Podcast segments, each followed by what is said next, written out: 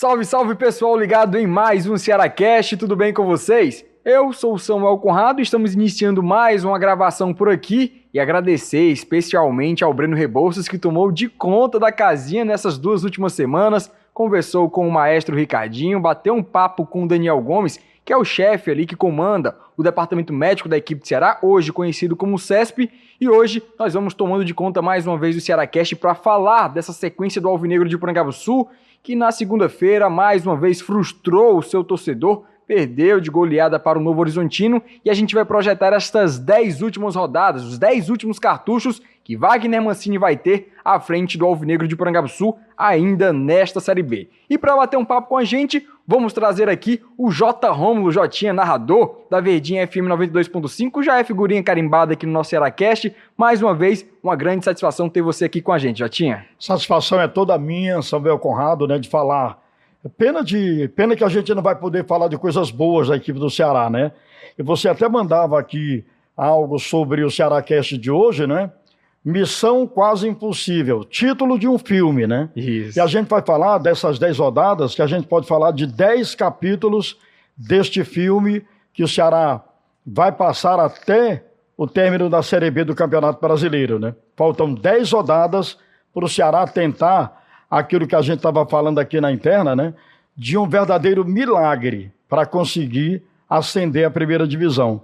E é, triste porque quando o Ceará caiu, para a Série B, todo mundo pensava, né, André, Samuel, torcedor do Ceará, que o Ceará subiria e até brigaria pelo título de campeão da Série B. Infelizmente isso não aconteceu. Tantos erros cometidos, tantos poucos acertos o Ceará teve nessa temporada na Série B. Mas é aquilo que sempre falamos, né? o cearense ele é tipo é, tipo nordestino e somos fortes, né? Somos fortes acredita-se ainda. O cearense ele não se dá por vencido. Claro que no futebol a gente sabe que isso é, não depende só do Ceará. O Ceará não depende só dele. Se ele depender só dele, poderia até se acreditar com mais é, acerto, né? Mas uhum. infelizmente depende de outros. E o que é pior, nesse meu preâmbulo, eu falando, né? Os outros têm até ajudado ao Ceará. E o Ceará não se ajuda. Não se ajuda de jeito nenhum. Não é verdade? É verdade. Alguém ajuda o Ceará, por exemplo, nessa rodada foi o Vila Nova, né? Isso. Perdeu para o Sampaio Corrêa. Foi. Tanto é que a mesma distância da última rodada separa o Ceará do G4 sete pontos. Né? Exatamente. Se ele tem ganho do Novo Horizontino, essa distância seria bem curta, seria quatro pontos só. Chegaria né? mais próximo do G4, Chegaria que era o grande próximo. objetivo do Ceará nessa reta final, né? Com Wagner Mancini já chegando com aquela sequência positiva, mas isso não vem acontecendo com o Ceará. E também para nos agraciar com seus comentários, com toda aquela gentileza, com um cara sempre especial aqui nos bastidores, né? sempre tratando todo mundo bem. E agora, mais uma vez, tapete vermelho para ele chegar até aqui. É André é Almeida chegando aqui, comentarista da Verdinha, Senhor do Sistema Verdesmares. Exatamente. O agora André é autoridade, Senhor, casado agora e agora com responsabilidade de bater um papo com a gente. Tudo bom, André? É isso aí, Samuca. Tudo beleza? Prazer estar aqui beleza, com você. Beleza. Prazer estar aqui com o Jotinha também, com todo mundo que nos acompanha no Cearacast. É, como vocês bem falaram, o momento não é bom. Não é nada positivo. O Ceará se colocou nessa situação mas tem alguns aspectos importantes para a gente falar sobre o que já aconteceu. Acho que o torcedor está até bem acostumado a ver a gente falando sobre isso, mas sobre momento e sobre o que vem pela frente, também tem assuntos importantes que a gente vai abordar, por isso que o Ceará Cast de hoje é também muito importante para o torcedor que, mesmo estando com a orelha quente, mesmo estando ressabiado, chateado, pode ouvir algumas coisas aqui, não sei nem se para ficar mais esperançoso, mas para pelo menos ter uma noção do que acontece na realidade do Ceará, que não dá para a gente imaginar, Samuel e Jota, que o que acontece é, é algo restrito às quatro linhas. Na verdade, o que acontece dentro de campo é um reflexo. É o espelho do que é o Ceará fora dele. Um Ceará bagunçado, desorganizado e que apresenta muitos problemas, muitos erros o campo ele é a consequência, ele não é a causa.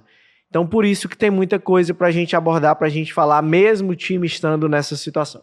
Exatamente. E até como o Jotinho já tinha falado, né, quase um título de filme, né? O Ceará e a missão quase impossível de ainda conseguir o acesso. Ceará que precisa chegar naquele número mágico de 64 pontos, hoje está na intermediária, não só hoje, né? Desde o começo da competição, o Ceará não conseguiu galgar, galgar posições acima deste momento, ficou sempre naquela posição mediana. E eu quero saber dos amigos, realmente, de fato, é uma missão quase impossível ou ainda o torcedor tem uma ponta de esperança nestes dez últimos jogos? Falando do time dentro de campo, vocês esperam um Ceará diferente do que foi contra o Novo Horizontino, como foi contra o Londrina, porque era outra equipe praticamente de, de ideia de jogo e também de perspectiva de raça dentro de campo que o torcedor não conseguiu ver para vocês. Também foi assim para mim, foi desse jeito. Rapaz, para mim também. Eu narrei aquele jogo contra a equipe do Londrina, o Ceará ganhou de 1 a 0, não foi aperreado? Depois ganhou, foi ao contrário. Criciúma, Criciúma. 1x0, Londrina 3x1. 3x1. Criciúma 1x0, 3x1 sobre o Londrina. Me dava uma impressão de que naquele momento o Ceará conseguiria engatar umas três sequências, quatro, cinco vitórias consecutivas. Deu alento. Por exemplo, para mim, né, como homem de imprensa, creio também que deu alento para o torcedor do Ceará.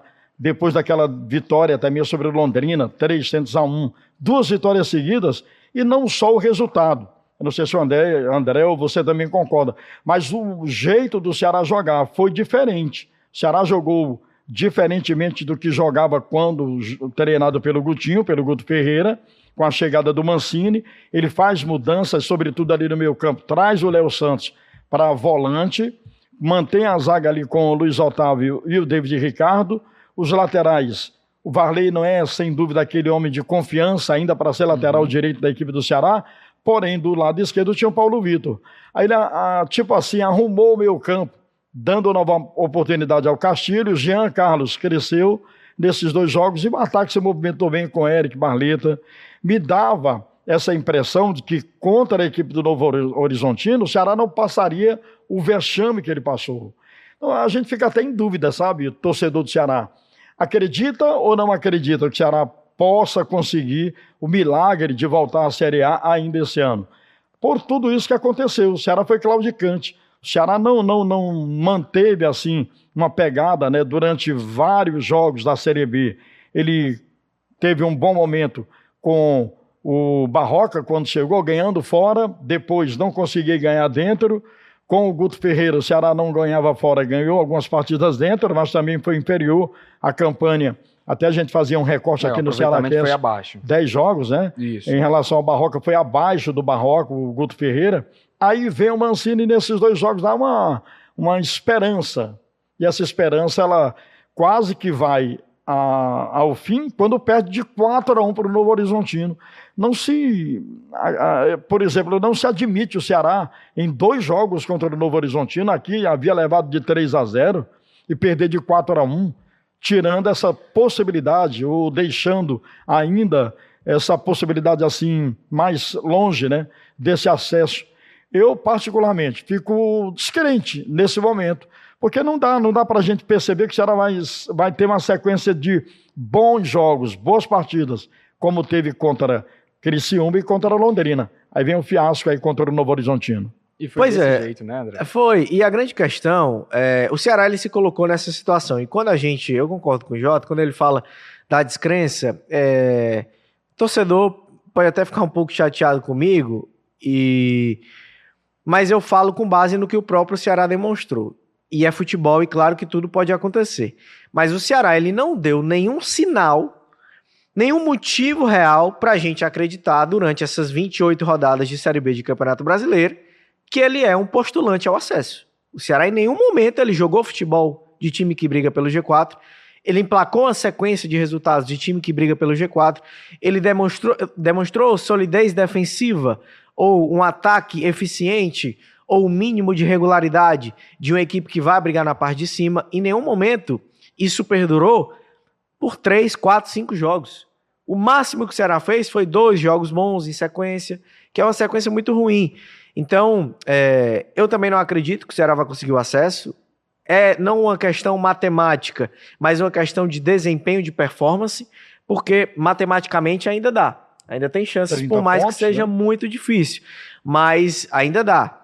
Mas o Ceará ele não deu essa perspectiva de que ele vai conseguir apresentar um desempenho, uma performance que o faça brigar por esse acesso. Então, Sinceramente, eu acho muito difícil. Acho que a derrota para o Novo Horizontino ela é uma pá de cal em cima de uma expectativa, de uma esperança criada pelo torcedor.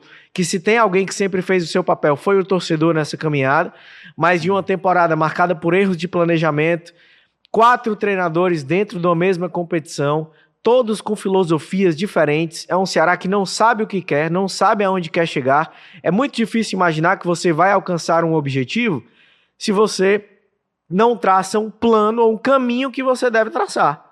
Ah, o meu objetivo é atravessar um rio. Mas como é que você vai atravessar o rio? Ah, Nadando, atabalhoado, de qualquer jeito, é, de, tentando se colocar de uma forma é, despreparada. O Ceará, para mim, ele foi despreparado na Série B. Uhum. Se a gente for imaginar que hoje o Ceará tem um ataque titular, Eric Barleta e Saulo Mineiro, que foi o ataque contra o Novo Horizontino, é, só o Eric era remanescente lá do começo da temporada. Mas ele fez contratações caras, inclusive, para tentar corrigir a rota no meio do caminho, porque viu que tinha problemas. Então é um Ceará com muitos erros, Samuel, e eu não vejo, sinceramente, um time brigando. Até porque essa partida ela poderia ser simbólica, não apenas no aspecto de tabela, de, de classificação, mas era uma decisão. Era um jogo diferente querendo ou não, era a primeira de algumas finais aí, finais que eu digo confrontos diretos uhum. que o Ceará ainda vai fazer, que poderiam colocá-lo numa situação bem melhor. E olha o espírito que o time entrou em campo. Olha a atitude, o comportamento, a apatia para encarar um jogo de tamanha decisão. Então, sinceramente, por ser um time que frustra consecutivamente o seu torcedor, eu não vejo o Ceará como time que vai chegar para acesso, não. Isso desde o começo da temporada, a gente viu um Ceará que cambaleia ali, fica cambaleando ao longo da competição, né? Isso foi com o Barroca, foi com o Gustavo Mourinho, que teve apenas dois jogos no começo da competição, que foram duas derrotas acachapantes, 3 a 0 para o Guarani também. Chama muita atenção, como foi aquele jogo aqui no estádio Presidente Vargas. Mas aí a gente teve recentemente a declaração do presidente João Paulo Silva, falando que ele teve ali um equívoco na demissão do Gustavo Mourinho naquela ocasião, que poderia ter deixado o treinador assumir a equipe na final da Copa do Nordeste. E essa entrevista que ele deu recentemente acaba aqui mostrando também um pouco dessas falhas, esses buracos que o planejamento do Ceará teve ao longo da temporada. Um presidente que está no seu primeiro mandato, mas que já estava atrás ali, perto da, daquela gestão do Robson já de Castro. O Ceará, né? vivia né? o Ceará como um todo, né, como um gestor, falando assim mas que agora vem cambaleando com a situação também, com um planejamento que o departamento de futebol da equipe do Ceará veio planejando ao longo da temporada, que não vem dando certo e que agora a gente vai mostrando com um quarto treinador chegando, ele falando dos erros que o Ceará teve e também com essas respostas às entrevistas que a gente vê, até mesmo pegando, por exemplo, o Léo Santos na pós-jogo, que até mesmo muitos torcedores reverberaram aquilo, a forma como ele fala que faz, faz parte, né? né? Cara, é surreal. Não existe aquilo. Realmente. Não existe aquilo, né? Assim, é um discurso conformista, é um discurso, com todo respeito, derrotista, que não combina nem um pouco com a grandeza do que é o Ceará e que deixa o torcedor inconformado, porque a sensação que eu tenho é de que essa é a mentalidade que está enraizada no clube. Sim. Você toma de 4 a 1 do Novo Horizontino num duelo decisivo para a temporada do, do Ceará, e chega numa entrevista pós-jogo, o, o, o, jogador diz que, ah, de fato, os adversários foram melhores do que nós, é um time bem treinado, a gente não teve numa boa noite, faz parte. Meu amigo, é um conformismo que, Total. sinceramente, é para revoltar o torcedor. E outra coisa que ficou exposta nesse jogo também, é o que o Mancini falou sobre o Bruno Ferreira Sim. no motivo que ele optou pela troca. Palavras do Mancini. Depois do jogo, ele disse que fez uma cobrança ao Bruno Ferreira. O Bruno não gostou, eles discutiram e por isso o Mancini tirou o Bruno. Não é normal um treinador substituir o goleiro no intervalo de jogo. Isso todo mundo sabe. Mas me parece que no Ceará também não é normal que haja cobrança. Sim. Porque não estou dizendo que o Ceará estava perdendo de 3 a 0 por culpa do Bruno Ferreira, não. E eu até queria muito ouvir o que, que ele tem a dizer uhum. sobre esse episódio. Mas a gente tem que ouvir os dois lados da história sempre. Mas o Mancini é o treinador do Ceará ele é o comandante do time do Ceará. Quem define escalação, quem dá treino todo dia, quem faz substituição, quem define plano de jogo, claro que com suporte da comissão técnica, mas é o treinador. Depois de um 3 a 0 no primeiro tempo, em que o time tem uma atuação patética, horrorosa como foi, uhum. o jogador vai para o intervalo e não quer ser cobrado, Difícil. Meu amigo, ali era para cobrar do goleiro ao centroavante. E a cobrança foi em cima do Bruno, eu tenho certeza que não foi só em cima dele. Varley, Luiz Otávio, David Ricardo, Danilo Barcelos, Léo Santos, Guilherme Castilho, Jean Carlos, Barleta, Eric Saulo Mineiro, os 11 que estavam em, campos, em campo, todos deveriam ser cobrados e deveriam ouvir calados e aceitar. Porque o comportamento, a postura que tiveram naquele primeiro tempo foi inaceitável. Ridículo. Inaceitável. Então, assim, é, num ambiente profissional, Samuel, em que é para haver cobrança, em que é para haver uma mentalidade vencedora, em que é para haver uma exigência pelo alto nível, um jogador não aceitar ser cobrado pelo seu treinador, para mim é sintomático, que parece que no Ceará essa cultura de cobrança ela não existe. E ficou complicado ainda mais, né, Jotinha? Porque a gente ficou escancarado no Ceará que, como o André falou, a cobrança não vem acontecendo há um bom tempo. E isso, com aquelas palavras do Léo Santos de tentar conformar a situação de um 4 a 1 para o Novo Horizontino, a gente pega um time que não tem ainda tanta expressão assim no futebol brasileiro. Tá começando a galgar, que é o Novo Horizontino. Tá jogando pela segunda vez, segundo ano consecutivo, o Campeonato Brasileiro da Série B. E enfrenta o Ceará e vence por 4 a 1 sendo que no primeiro turno já tinha vencido o Alvinegro por 3 a 0 E aí o cara vai numa entrevista e fala que faz parte o torcedor não tem como aguentar direito essa situação. Né? Não dá realmente para aguentar, né? O jogador que o torcedor coloca toda a sua esperança neles, né? Aí chega diante da imprensa depois de uma goleada a, a caixa pante para a equipe do Novo Horizontino, 4 a 1 e diz que isso é natural, isso pode acontecer, como aconteceu, e se tivesse acontecido de uma forma diferente, o Ceará jogando bola, né? Mas foi um amontoado de jogadores. Eu vi o jogo, ouvindo, claro, a Verdinha, mas também vendo as imagens. O Ceará foi totalmente apático. Um time que foi suplantado em todo momento pelo time do Novo Horizontino. O Ceará não levou perigo ao, ti, ao time do Novo Horizontino. E o treinador, que cai sobre ele a responsabilidade, né? A responsabilidade maior, claro, é de todo mundo.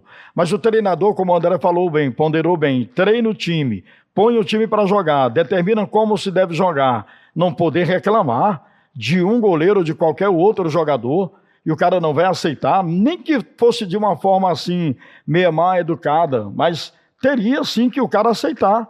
Não é o treinador, não é o treinador que escala o time, que coloca, determina como se deve jogar, não poder cobrar, isso aí ele perderia comando, né? Perderia o comando. E aliás, parece que é isso que no Ceará acontece. Ceará parece que é um time hoje sem comando. Eu não estou falando do trabalho do Mancini, não, que é o menos culpado. Chegou agora uhum. só. Quantos jogos o Mancini fez? Três jogos, Três né? jogos. Com a equipe do Ceará. Vai para o quarto jogo contra a equipe da Chapecoense. Parece assim no Ceará. Né? Parece que ninguém pode ser cobrado. Então vai virar o quê? Um time de futebol que não pode, jogadores não podem ser cobrados. Porque ele, Mancini, claro, vai ser cobrado. Uhum. Se ele chegar no final, o Ceará não conseguir o seu acesso, que é bem possível isso acontecer, está mais para isso do que para subir, voltar à primeira divisão. Né? Não corre o risco de ser rebaixado, Sim. menos mal, né? Mas assim, não é esse menos mal que vai é, dar, dar assim, tranquilidade ao torcedor do Ceará, não. E, já é fracasso, né, Jotinha? É fracasso. Assim, me desculpe, mas é, o Ceará ficar, terminar, se o Ceará termina a Série B no, na colocação que ele está, é fracasso. é fracasso. Com certeza. É fracasso. Com, com, certeza, porque todo mundo, a gente é, é, esperava que o Ceará subisse. A expectativa. Se não fosse campeão, mas até os mais assim apaixonados diriam: o Ceará luta pelo título de uhum. campeão da Série B. Mas se conseguisse o acesso ali na quarta colocação, seria livrar esse fracasso, né? esse, esse ano. Voltar para a Série A, né? Isso, voltar é. para a primeira divisão, onde ele passou cinco anos seguidos. Sim. Quer dizer, a coisa anda meio conturbada na equipe do Ceará. E, porque... e é uma coisa que a gente até falava, né? Desde o começo a gente batia muito nessa tecla. O Ceará tem um elenco que é para estar tá disputando um dos mais caros, ou é se não mais, mais caro, né? caros. Né? De folha salarial, aumentou mais ainda, como a gente disse com aqui, Barleta, no intervalo, com as contratações que foram feitas para tentar ressurgir com o Ceará. E já não é nem todo né? time que tem, contra... tem condição de realizar essas contratações. Isso. O Ceará gastou 6 milhões só no... Foram 10 milhões nos dois jogadores. 6 Até milhões se comprometendo para as próximas temporadas, se o time não conseguiu Exato. acesso. Como é que fica a situação? Então, é um Ceará que agora a gente está vendo, e até pega, voltando um pouco mais, ainda falando dessa questão da gestão, um dia antes do anúncio do Wagner Mancini, o presidente João Paulo Silva, ele fez ali a coletiva, né, para anunciar a situação do Ceará. E aí ele foi questionado sobre a situação do Albeci Júnior, do Juliano Camargo, e ele pontuou que havia um bom trabalho sendo feito na equipe de Ceará, né? Ele falou com essas palavras mais ou menos assim que o, o trabalho vai continuar a ser feito, continuava sendo feito e continua ainda com esses dois profissionais no departamento de futebol da equipe do Ceará, mas a equipe não conseguiu engrenar ainda na competição. Wagner Mancini chegou, conseguiu duas vitórias, mas ao longo da gestão da equipe de Ceará, essa questão do jogador não gostar de uma, de uma cobrança mais firme de um treinador, a situação de alguns jogadores saindo em momentos decisivos para a equipe do Ceará. Isso acaba frustrando também toda a expectativa criada neste momento. Agora restam 10 jogos, é o Ceará que vai ter cada jogo uma decisão. Eu até fiz essa pergunta ao Wagner Mancini, que cada jogo agora vai ser um mata-mata para ele que está assumindo agora a equipe do Ceará. E como que o Ceará deve entrar em campo contra a Chapecoense, na visão de vocês? Um time que deve esquecer totalmente o que aconteceu contra o Novo Horizontino ou tirar lições do que aconteceu jogando lá no estádio Jorjão, porque agora na Arena Condá, o Ceará que não vence fora de casa há mais de 105 dias, a última vitória foi contra o Atlético Goianiense, aquele 3 a 0 ainda com o Eduardo Barroca. Como que deve ser a cara do Ceará agora nesses 10 jogos restantes, já que uma cara que o Ceará não teve nos outros 28 jogos que teve até aqui nessa Série B? Tem que ser cara de time vencedor. É o que o Ceará não apresentou até agora, é, né? Complicado. É, é complicado. O Ceará tem que jogar contra a Chapecoense, e a Chapecoense está na zona do rebaixamento, mas está querendo né, se livrar. É, não, não, não vai ser um jogo fácil para a equipe do Ceará enfrentar um time que está na zona do rebaixamento. O Ceará tem que entrar pra, contra a Chapecoense para ganhar. Cada jogo do Ceará não é só um confronto direto, né, mas é cada jogo é uma decisão para o Ceará ou seja com o time da, que está perto dele, ou acima dele, ou abaixo dele. Cada jogo do Ceará é uma decisão. E essa do sábado é também uma decisão. Né? Vai ficando assim mais difícil caso ele não consiga vencer a equipe da Chapecoense. Aí nós vamos descer para nove jogos, vai precisar dessa mesma pontuação para chegar no número mágico 64, que você falou aqui na abertura do Ceará Cast, né? Uhum. Então a postura do Ceará é essa, é ganhar. Claro, hoje é ganhar. Se jogar bem ganhar, ótimo. Mas resultado hoje passa a ser importante, né, Dere? Porque se você não vencer, vai aniquilando qualquer possibilidade de você conseguir é, chegar, pontuar para encostar nessa suposta subida à primeira divisão. É claro que eu sou, eu também sou adepto de um bom futebol. É claro que eu gosto de narrar futebol tendo um jogo bem jogado, bem disputado, o time jogando bem, né, com todas as suas linhas mas nesse momento do Ceará, se ainda quer subir, é vencer. É vencer. Por isso que eu disse, tem que ser com cara de um time vencedor. Não pode perder mais o Ceará. Se perder, vai totalmente deixar sem esperança o seu torcedor que o Ceará volte à primeira divisão. É, a grande questão é que jogando bem você está mais perto de vencer, né? É verdade. Você tem um bom desempenho, você está mais perto da vitória. E o Ceará ele apresenta apenas lampejos de bom desempenho. Uhum. Por isso as vitórias não caem do céu. Você pode ganhar um ou dois jogos ali num gol de bola parada, num lance fortuito. Você tem um pênalti, o adversário tem jogador expulso, enfim, por algumas questões, algumas variáveis que a gente sabe que existe no jogo do futebol, você pode ter algumas vitórias que é, vão ser construídas com esses aspectos. Mas para se ter uma campanha mais sólida, isso aí não se sustenta. Isso aí não se sustenta. Então o Ceará ele precisa ter uma melhora no seu desempenho. Uhum. Ele precisa ter uma cara de time que joga. E aí passa por algumas decisões, algumas escolhas. Eu acho até que o, o Mancini ele encontrou boas soluções. Por exemplo, ele resgata o Guilherme Castilho. Ele traz o Guilherme Castilho, que estava sendo nem relacionado escanteado com o Guto, totalmente, né? escanteado total. E o que é que o Guilherme Castilho faz?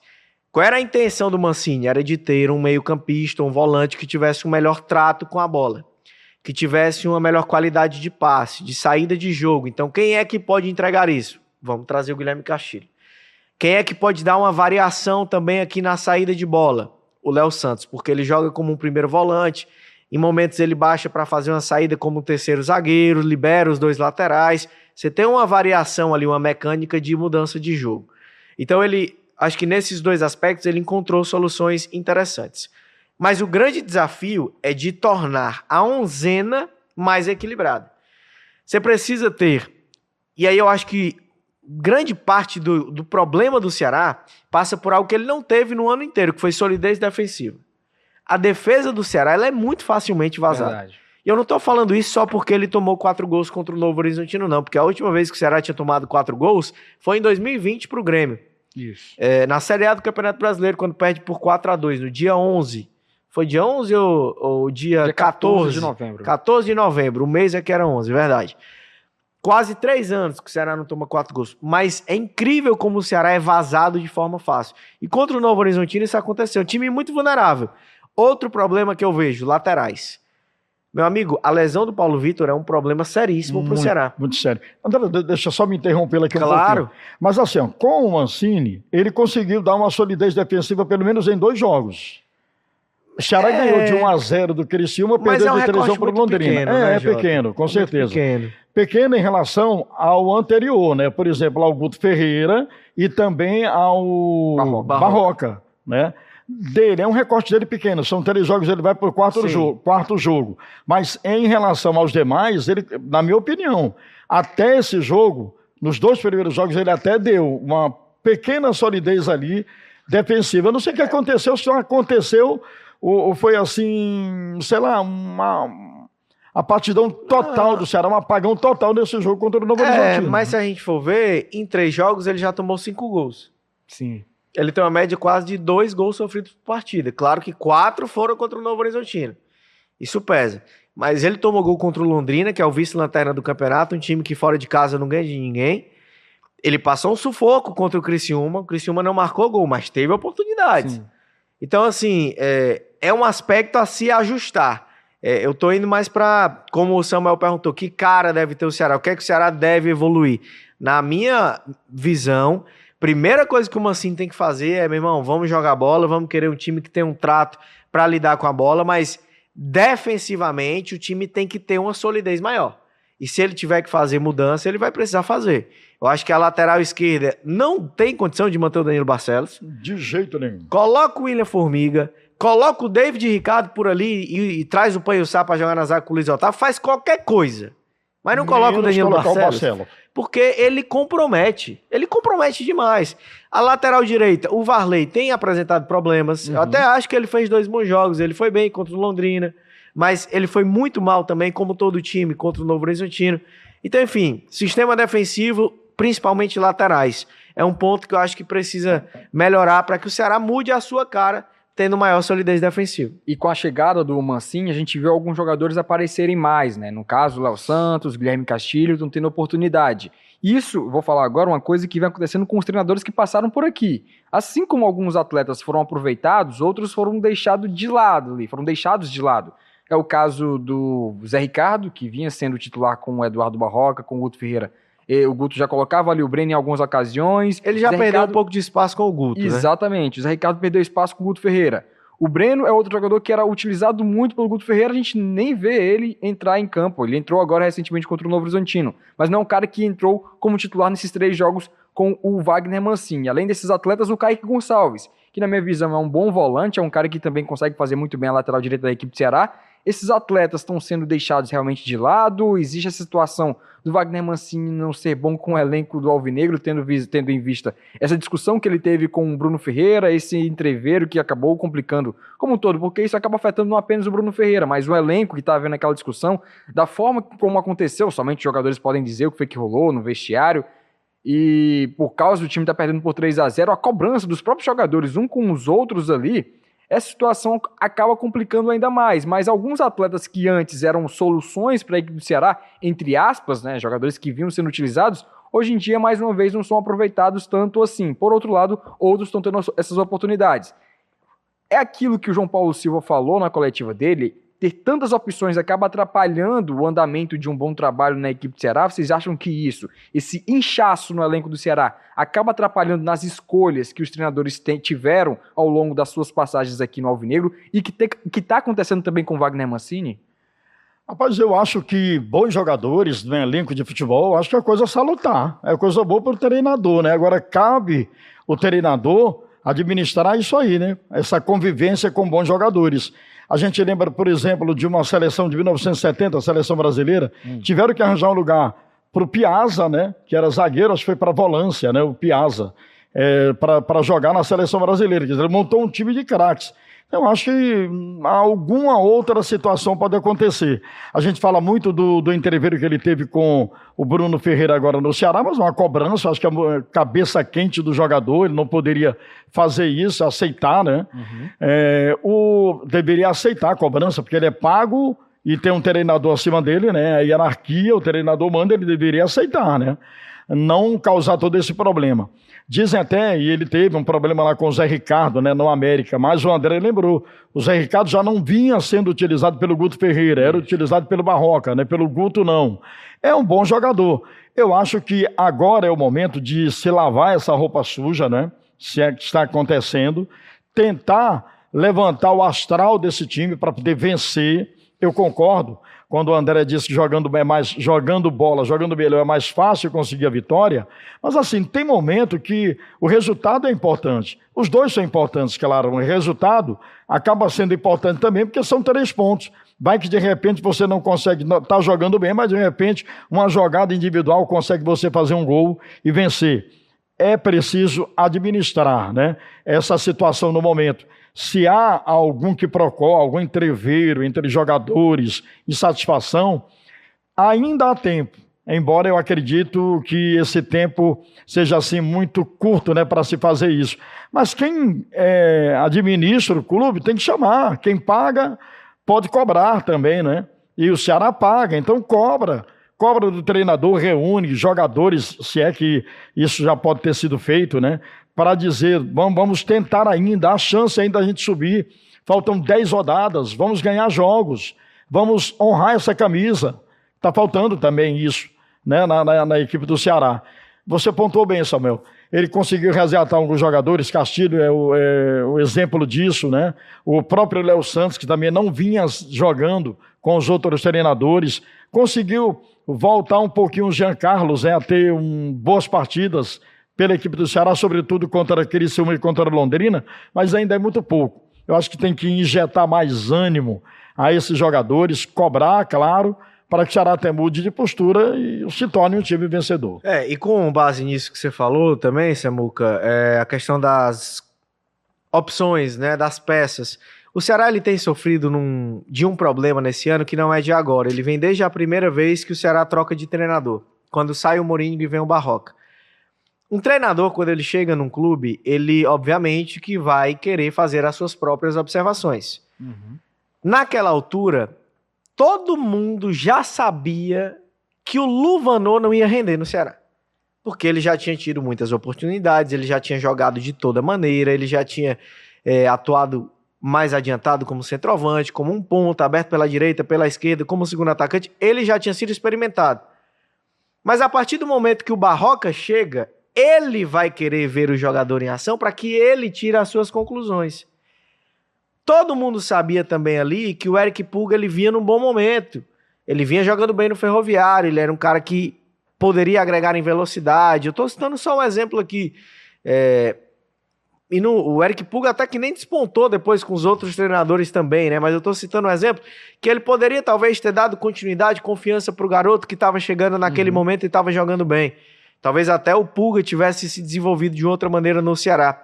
Mas todo mundo sabia que o Luvanor não seria solução para o ataque do Ceará. Mas o que é que o Barroca faz quando ele chega? Pode lembrar, nos primeiros jogos ele coloca o Luvanor no ataque do Ceará. E ninguém entendia aquela insistência. O Barroca dizia na coletiva: Eu quero ver a resposta que o jogador vai dar para mim. Então, quando o Ceará ele faz muitas trocas de técnicos, ele troca quatro treinadores Cada um vem com filosofia diferente, né? Cada um com uma filosofia, uma metodologia diferente. O Barroca ficou nove jogos no Ceará?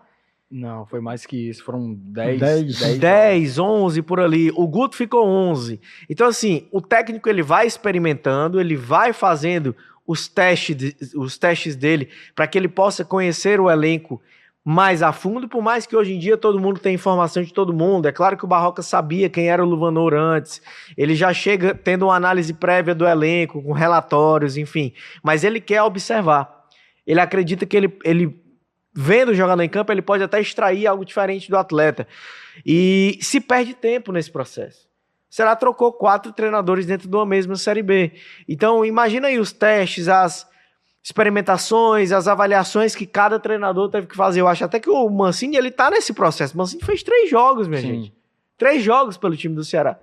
Dá pra gente dizer que ele conhece a fundo o elenco? Que ele já viu todos os jogadores em ação? Não. Então, assim, é, é, e aí volta pro erro da falta de planejamento. Porque quando você tem um elenco inchado com muitos jogadores e troca de técnico à torta e à direita, você não tem nem tempo para que os treinadores tenham uma observação mais profunda sobre o elenco. Para mim, até hoje, o treinador que teve uma observação mais profunda sobre o elenco foi Gustavo Moringo, que foi quem fez no começo do ano um trabalho, querendo ou não, mais sólido. É verdade. E, e, dentro do, do, que o nosso André Almeida está falando, o Ceará jogava com o Morínigo como? Dois pontas, né? Era o Eric pela direita, e Janderson pela esquerda, né? E o centroavante era o Vitor Gabriel. Gabriel. Né? Aí chega o Barroca, o Barroca já muda o sistema de jogo do Ceará, saída de bola de trás, né, com os zagueiros. Ele vem fazendo isso e o Ceará claudicou muito, né? Porque os jogadores não estavam acostumados a jogar dessa forma, né? Aí vem com o Ceará errando, e aí é que vem também o planejamento que foi é, de pré-temporada. Né? Os jogadores que eles contrataram para um cara que tinha um sistema de jogo que não conseguia casar com aquilo. O Thiago Panhussá, Luiz Otávio saindo de bola, saindo com a saída de bola, não tinham a mesma qualidade que o Barroca queria. Mas o que é que ele fez? Ah, quem são os zagueiros titulares? Thiago Panhussá e Luiz Otávio. Ele manteve os jogadores tentando implementar isso que o Jota a tá saída de bola isso. de trás, né? Meu amigo, é como você ter uma forma quadrada e você querer encaixar um círculo. Ou você ter um, uma forma de um círculo e querer hum. encaixar um quadrado. Não vai entrar, não é vai verdade. dar certo. Então, aí perdeu tempo com essa observação e essas escolhas erradas. E mexeu muito com, com os jogadores, a cabeça dos jogadores. O cara, cara vem num sistema, vai mudar para outro. Aí vem outro treinador, que é o Guto Ferreira, implemento dele. Aí vem o Mancini, aí bagunça toda a situação. Eu até, você fala no Moríringo, né? E eu acredito o seguinte: eu não sei se o Ceará estaria bem na Série B com a manutenção dele, mas para mim foi injustiça ele perdeu dois jogos. Dois jogos aí no início de uma temporada de Série B, né? Foi equivocada a saída dele. Eu e ainda mais também. no time, entre uma final e outra da Copa do Nordeste. É. O Ceará não foi campeão na Copa do Nordeste por causa do Barroca, não, por causa do Mourinho. Do é. Mourinho. Ele, ele fez 99,99%, ,99%, deixou uma partida que o Barroca levantou a taça, né? Uma partida só. E então, ele perdeu o jogo. Perdeu, o jogo, exatamente. Foi para os pênaltis. O Ceará reconhece isso, né? O trabalho do Barroca, do, do Gustavo Mourinho posteriormente, né? Entregando uma medalha a ele, dando ali toda aquela carta de, de notificação, mas que para ele, que não estava no banco de reservas, comandando a equipe do Ceará, creio que perde um pouco o brilho para aquele momento que ele poderia estar à frente da equipe do Ceará na final da Copa do Nordeste, de fato. Não recuperou a injustiça cometida, demitido o rapaz. Eu não sei se por ter perdido o Campeonato Cearense, o que eu acho muito natural, o Ceará perder um campeonato para a equipe do Fortaleza, ou Fortaleza perder para a equipe do Ceará. Tudo bem, foi um penta do Fortaleza, mas eu acho que não seria motivo, se é que foi esse o motivo da demissão do Morínigo. Mas não deixaram o cara trabalhar. Dois jogos não é assim um recorte para é, tirar um treinador e já trazer outro. O Ceará vinha jogando bem. Quando ele conseguiu acertar o time do Ceará, no início da temporada o Ceará claudicava, né? Era? Mas já do meio para o fim já começou a melhorar, tanto é que ganhou os jogos da equipe do Ceará, e a gente não pode assim a, a, cravar que o Ceará estaria bem na Série B com o Morínigo, mas tinha tudo para ele, ele arrumar o time do Ceará dentro da Série B. Exatamente, e até voltando aos números do, do Eduardo Barroca, foram 12 partidas na 12, Série B. 12 Eu estava fazendo vitórias... aqui as contas, 12 aí 11 do, do, do Guto, são 23, três do Mancini, 26 e duas do Mourinho, 28. Mourinho, exatamente. Pronto, o Mancini ele tem três jogos, ele vai ter mais 10, né? Ele vai Isso. comandar o Ceará em 13 partidas na Série B. Acredita que vai chegar até o fim, o Mancini? Eu acredito que sim, porque o contrato dele já foi feito visando 2024, né? Então, assim, ele já chega com aquela, aquele status de que se o acesso não vier, a culpa não é dele. É verdade. E ele já veio sabendo disso. Se ele vai ficar para 2024, aí é outra história. Mas eu acredito que pelo menos até o fim da Série B ele deva ficar sim. É, e se ele consegue o acesso, ele é o grande herói, né? É, então é, o Mancini ele vem sem muito a perder, digamos assim, em termos de carreira. Mas é, o treinador que mais vezes vai comandar o Ceará na Série B vai terminar a competição com 13 jogos. Sim. 13 jogos, meu povo. É muito o treinador pouco. que mais tempo passou comandando o clube na competição é um número. É, é, menos de um turno.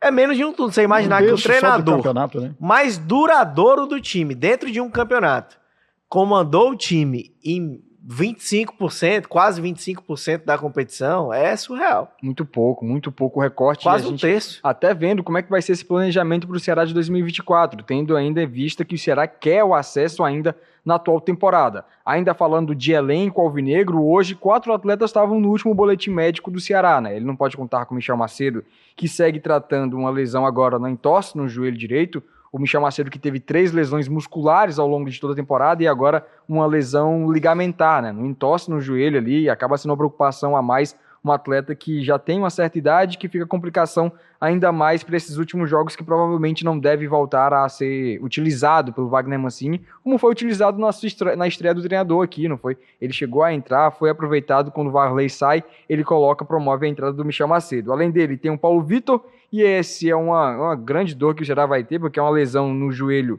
que ele vem sofrendo também nos ligamentos ali. Tem o William Maranhão com desconforto na parte posterior da coxa e o Chay com a tendinite. Chay que era um jogador também que vinha sendo utilizado, vinha fazendo bons jogos esporádicos, né, em algumas partidas com o Guto Ferreira, com o Eduardo Barroca principalmente, mas que com agora a chegada do Wagner Mancini, o treinador não pode contar com um atleta que foi importante em outras temporadas, em outras equipes, jogando a Série B alguns atletas que foram pensados para a competição que não conseguiram render aquilo que se esperava também, acaba frustrando todo, todo esse planejamento que o Ceará fez. E mais uma vez o Ceará vem sofrendo com essa questão do departamento médico com atletas, que até mesmo trazendo como base o que disse o Daniel Gomes aqui na semana passada, se a gente pegar o mesmo recorte deste atual momento com a temporada passada, o Ceará tem 10 jogadores a menos que sofreram com questões musculares em relação à temporada passada. Mas mesmo assim, alguns jogadores ainda não conseguiram render aquilo que se esperava, tendo em vista que vieram de outras equipes não 100% e aqui no Ceará não conseguiram render aquilo que se esperava também. São os casos aí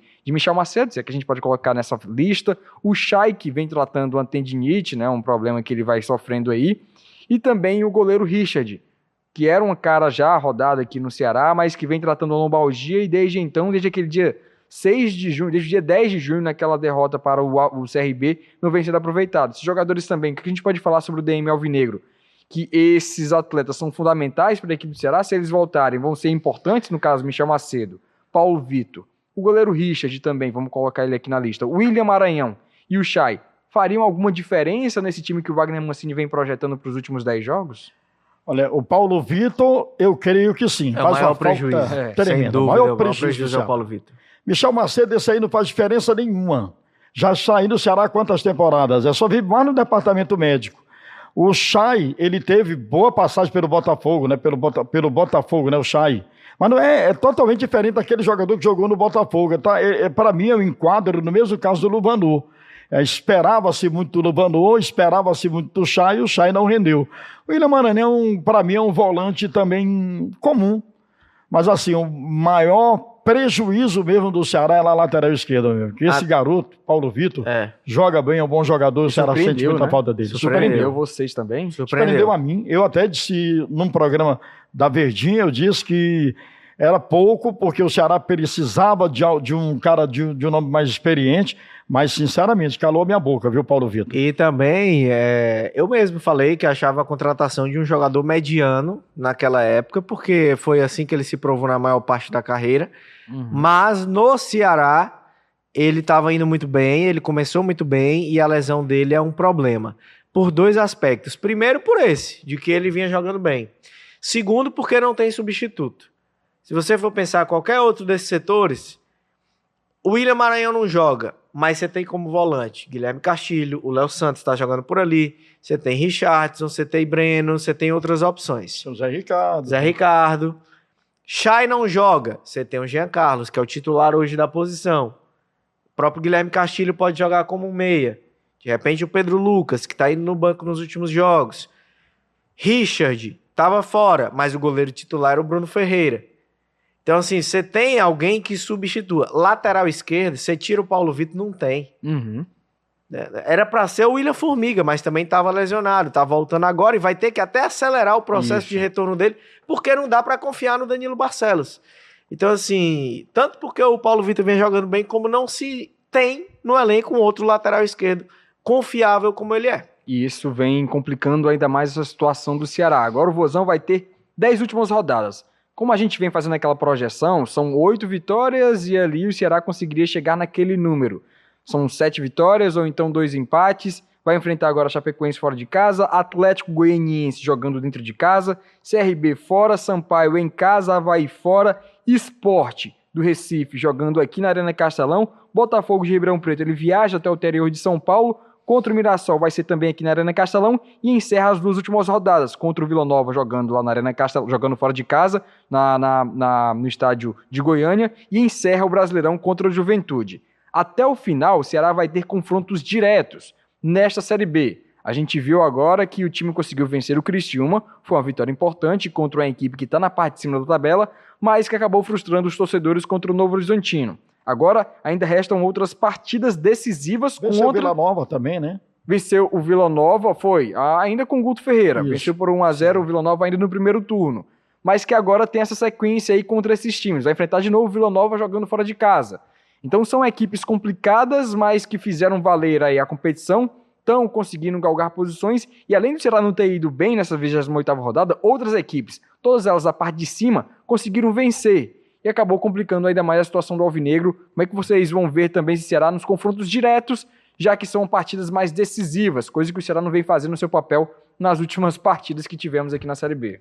Isso aí é o que vai definir a vida do Ceará, né? Verdade. Acho que assim, se, se ainda tem alguma expectativa, é ele vencer os times que estão acima dele.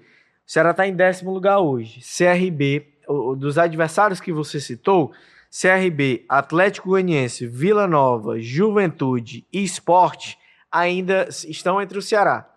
O Ceará tem nove times acima dele, ele enfrenta cinco. Ele enfrenta cinco nesses confrontos. Dos dez, a metade, né? A metade dos confrontos são diretos, vamos colocar assim. Então é vencer esses cinco obrigatoriamente e tentar vencer dois ou três dos outros confrontos. Aí ele chega no número de vitórias. Então, assim, é, é claro que a matemática não é simples assim, mas uhum. não adianta você vencer outros adversários que estão na parte de baixo da tabela e tropeçar contra os concorrentes diretos. Porque na, quando você vence um Atlético Goianiense, um CRB, um Vila Nova, você está ganhando três pontos, impedindo que o adversário pontue. Mesmo um empate que você consiga, consegue um ponto, o adversário também consegue. Então, se ele tem um, se ele está na sua frente e ele tem mais um ponto, ele vai se manter na frente. No mínimo, ele vai segurar a margem. O Ceará tem que diminuir a diferença a cada rodada. Então, para mim, obrigatoriamente vencer esses cinco confrontos diretos contra esses adversários e também tentar vencer ainda dois, três contra os outros jogos e aí ver se arranca um empate, ver, faz a matemática, torcer por tropeço dos adversários para ver o que é que dá. É verdade. Só que a sequência do Ceará, por exemplo, ele vai enfrentar a Chapecoense, está abaixo dele, né? Isso. Mas na sequência ele pegou o Atlético o Goianiense, adversário direto, e depois o CRB fora. Né? Uhum. Atlético que... em casa, o CRB é, fora. CRB fora. Mas tem que ganhar é tudo, né? Por exemplo, se você, é, sim, por exemplo, é não ganhar da, do, da Chapecoense, já diminui a chance de acesso. Sim. Uhum. Porque vai pegar dois concorrentes diretos, né? Não é fácil jogar do, contra o Atlético Goianiense, que está ali também beliscando o G4, né? Está tentando ingressar Sim. no G4. Ceará ganhou lá, 3 a 0 o jogo aqui vai ser fácil para o Ceará? Difícil demais. Sim. Ceará venceu o CRB aqui, não perdeu, né? Perdeu 3x1. 3x1 pro CRB. Inclusive, Danilo Barcelos também foi terrível é, nesse jogo. jogo é verdade. Perdeu aqui, meu amigo. Vai pegar o CRB, que vinha de sequência, perdeu agora na rodada, né? Mas vinha de sequência maravilhosa, recuperação. Tanto é que está um ponto à frente na classificação do Ceará, né? Tem 42 uhum. pontos, é o nono, o Ceará é o décimo com 41. Então, assim, ganhar daqueles concorrentes diretos, mas também encarar esses jogos que ele vai enfrentar já a partir da Chapecoense para vencer. O Ceará agora só resta isso, é vencer. Vencer, vencer, vencer. Se perder, meu amigo, vai tirar total qualquer esperança que ainda a diretoria do Ceará tem de esse ano voltar à primeira divisão do Campeonato Cearense. Tem por onde correr. Brasileiro, né? Campeonato e, Brasileiro. Exatamente. Restam ainda 10 jogos, são 5 em casa, 5 fora. A gente aqui do Ceará Cast também está esperando que nas próximas semanas a gente traga pautas positivas da equipe do Ceará. A gente vai trazer aqui convidados. Mais uma vez, agradecer aos companheiros nesse debate que tivemos aqui no Ceará Cast. Foi uma conversa bem longa mesmo para poder detalhar esse momento do Ceará. 28 rodadas já se passaram, restam ainda 10. O que é que está acontecendo? Essa missão quase impossível foi a nossa missão aqui de falar sobre o Ceará aqui no Ceará Cast. Mais uma vez, muito obrigado, Jotinha, por ter aceito o convite e ter vindo falar sobre o Alvinegro de Porangabuçu com a gente. Rapaz, é sempre uma honra estar aqui ao seu lado, ao lado do André Almeida, né? ora, né? Para falar aqui do Ceará Cast. E todas as vezes que convidado, amigo, estaria aqui presente, tá legal? Forte abraço. Um abraço para o torcedor do Ceará que está super chateado, mas é o que nos resta ainda, né? Esperar que esse time mude a postura, consiga vencer e no final da temporada da Série B a gente possa aqui estar tá comemorando um acesso do Ceará à primeira divisão. Tá difícil, mas ainda tem, a matemática ainda é favorável, né? É só esperar que esse time também é, não precise da matemática, mas precise de ânimo para voltar a jogar futebol, ou pelo menos vo voltar não, jogar durante ainda esses 10 jogos finais, para que o time consiga o acesso. Valeu, Perfeito, Samuel. Jotinha, agradeço é demais. A gente Fica aqui encerrando, também agradecendo ao André Almeida por ter tomado um tempinho dele ali hoje para vir falar com a gente. É uma honra mais uma vez ter você no Ceará. Que é isso, Samuca. Valeu demais. O prazer é meu. Muito bom estar aqui ao seu lado, ao lado do Jotinha, do torcedor Alvinegro, de todo mundo que nos acompanha no Ceará Cast. Estamos juntos, sempre que convidado, também às ordens. Perfeito, muito obrigado. Você que acompanhou a gente aqui na TV Diário, canal 22, a gente agradece a sua audiência. Fica ligado também nos podcasts lá da gente, nos nossos podcasts que a gente tem do Jogada. Vai estar tá lá o Cearacast no tocador de áudio que você preferir. No YouTube também, do arroba Jogada SVM. Dá o like, curte as nossas coisas e dá logo também um inscrito ali pra gente, sinaliza ali pra gente o sinalzinho que você vai ficar acompanhando todas as postagens do Cearacast por aqui. Ficamos por aqui, na próxima semana teremos convidado especial para falar sobre o Conselho Deliberativo do Ceará, esse momento decisivo do Alvinegro de Sul, e a gente conta também com a sua audiência. Valeu, pessoal, um forte abraço. Este é o Ceará Cast, um podcast do Sistema Verdes Mares que está disponível no site da Verdinha e nas plataformas Deezer, iTunes e Spotify.